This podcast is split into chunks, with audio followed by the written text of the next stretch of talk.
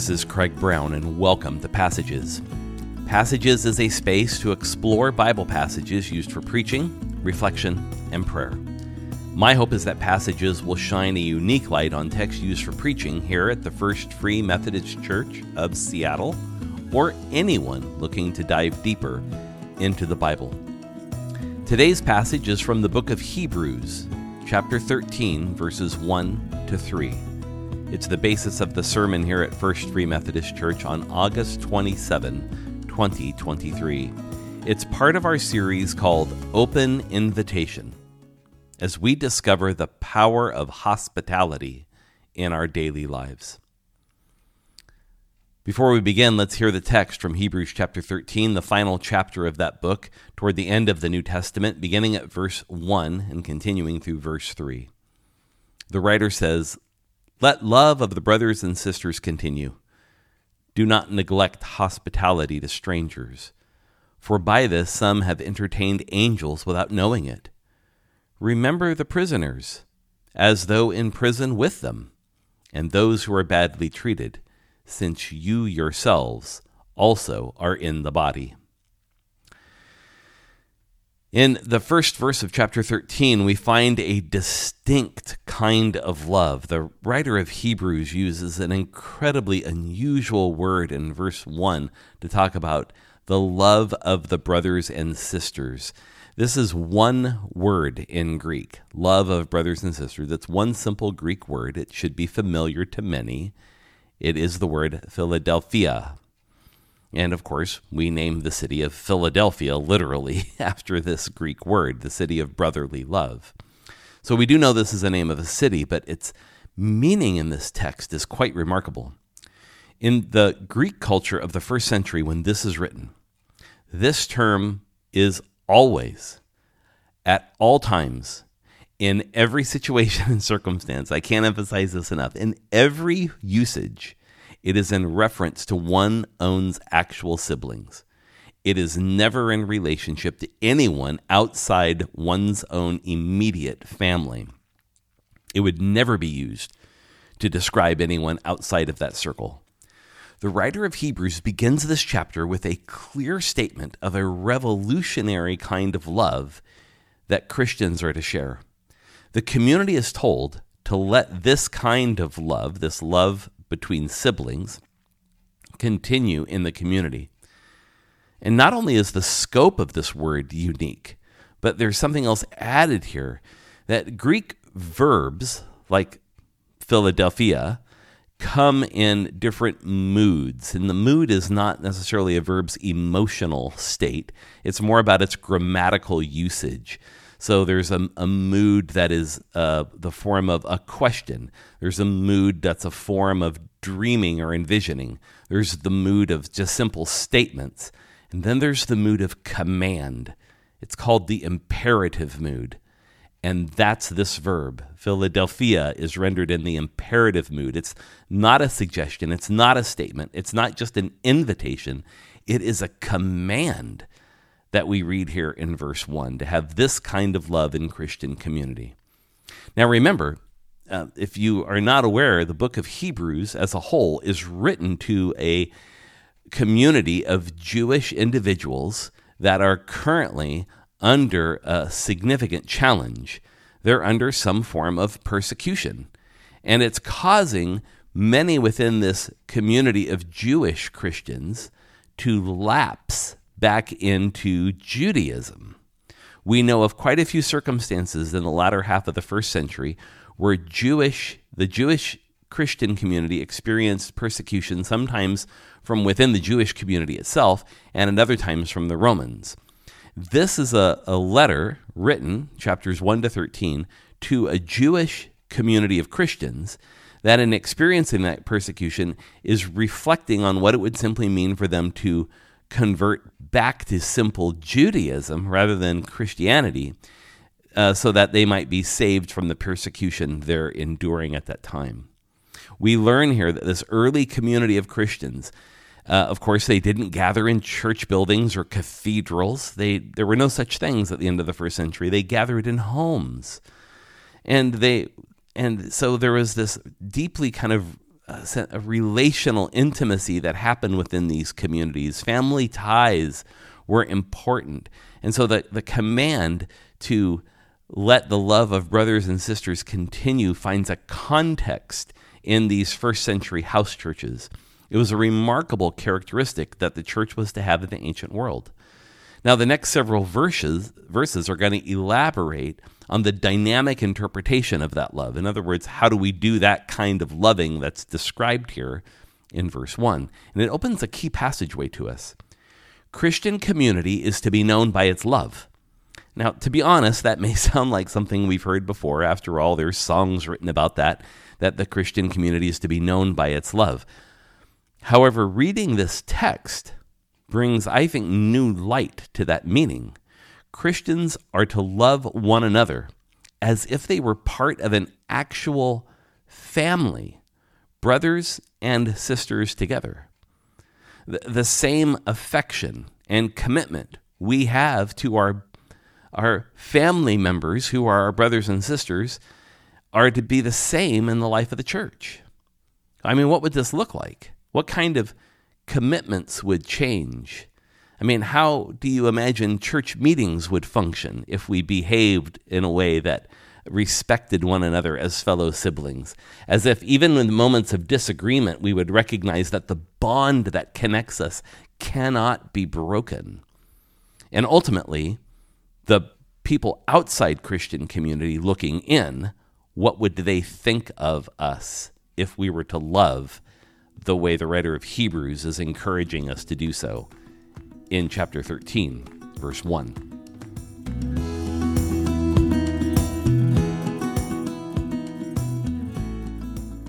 The writer now goes on to give some examples of what this love of brothers and sisters would look like, this Philadelphia, how we would live that out in our midst. In verse 2, we read again Do not neglect hospitality to strangers for by this some have entertained angels without knowing it. Do not neglect hospitality. The same force of grammar is at use here as well, so that do not neglect hospitality, that phrase in Greek is also in the imperative mood, but now it's imperative in negation. Do not neglect this. So it's to have attention paid to it. It's to be tended as something that's very important in our midst. Now, hospitality to strangers is important for us to recognize. What's happening here is that the Christian community is to engage with this radical kind of hospitality to people who intersect that community as strangers. Now, a stranger would be somebody who was maybe new to the community. A stranger was perhaps a traveler who might be passing through. Um, a stranger could be somebody who's staying in a particular location for a period of time before they move on to the next place that they're going to, whatever it is. The reality of the ancient world is it's not like today. There are no Hiltons and Holiday Inns everywhere. Uh, people could choose to stay in an inn, which is equivalent of like what we would call a roadhouse while they're traveling. But in the ancient world, that was a risky affair because since an inn provided accommodation for guests, it was a target of a robbery, abuse, kidnapping, all sorts of things. So staying in an inn came at a certain level of risk. So, most of the time when people would travel, uh, if they traveled at all, they would stay with relatives or family members that they had. In this case, Christians were to treat travelers like family. Now, in the, the Jewish world of Palestine in the first century, there's a different cultural expectation here. It was common within Semitic cultures for people to take other individuals into their home, whether they knew them or not, to ter- care for them and tend for them. But in the broader Greek speaking world, this was not a reality. In the Greek speaking world, it would have been unusual to welcome a stranger into your home, somebody who was passing through into your home. That's simply not something you would do. So it was to be this Christian mark of hospitality to open one's home to those who were making their way. But this particular word used for hospitality in verse 2 is unique because it adds a nuance to that. This particular word means, um, as best we can describe it, uh, a radical kind of hospitality. Uh, commentator William Lane offers this definition of this word for hospitality. He says, It is a delight in the guest host relationship through which there can be a mutual exchange of unanticipated gifts that bring refreshment to one another. And so, this kind of hospitality is the kind that's ex- extended joyfully. It's the kind of hospitality that's offered in the hopes that, that the sojourner that would be staying with an individual would bring a, a richness, a diversity, assets. They would bring the, the totality of who they are, and that this exchange that would happen would bring delight to not only the guest, but also the host. This word for hospitality has to do with joy. It has to do with joy. So, this is an invitation to a radical kind of hospitality, one where we take joy in welcoming the stranger. The writer goes on to say that by doing this, sometimes people have entertained angels without even knowing it.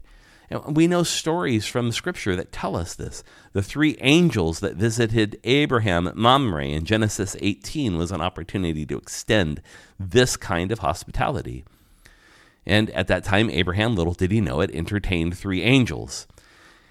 Gideon in Judges chapter 6 entertained angels in the same way. Manoah in Judges chapter 13 entertained angels in the same way. So the writer of the book of Hebrews is saying that this isn't without precedent, that if we lean into the space of being hospitable and welcoming people radically, even into our own homes, there's ways in which um, we're extending the grace of God to other people. So there's a key passageway for us here that hospitality and generosity are a path to joy giving and joy receiving. You know, often we hear guests who may be staying with us say that they don't want to impose uh, because they know receiving hospitality from us comes at a price. In fact, when we conduct ourselves toward those in community, we're supposed to go above and beyond in our hospitality so that the notion of imposition doesn't even exist. We would be sharing ourselves with extravagance, offering and giving with joy. There's a joy in giving and receiving and there can be practically hardly any error. Of course, if there's a, a guest who takes advantage or exploits that hospitality, yes.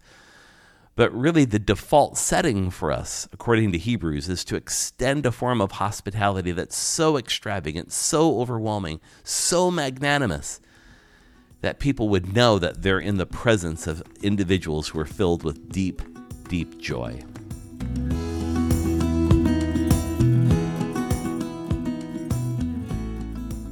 And finally, we turn to verse 3, an extension of that love between brothers and sisters, that Philadelphia.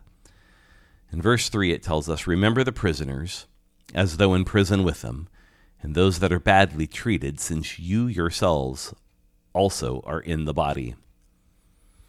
There's an emerging parallel that starts to happen here in Hebrews chapter 13 that in many ways aligns itself with what Jesus taught us in the parable of the sheep and the goats in Matthew chapter 25. You might remember when Jesus taught this parable, he said, When I was imprisoned, you visited me. And then the disciples say, Lord, when did we see you imprisoned and visited you? And Jesus says, As long as you've done it to the least of these, you have done it to me.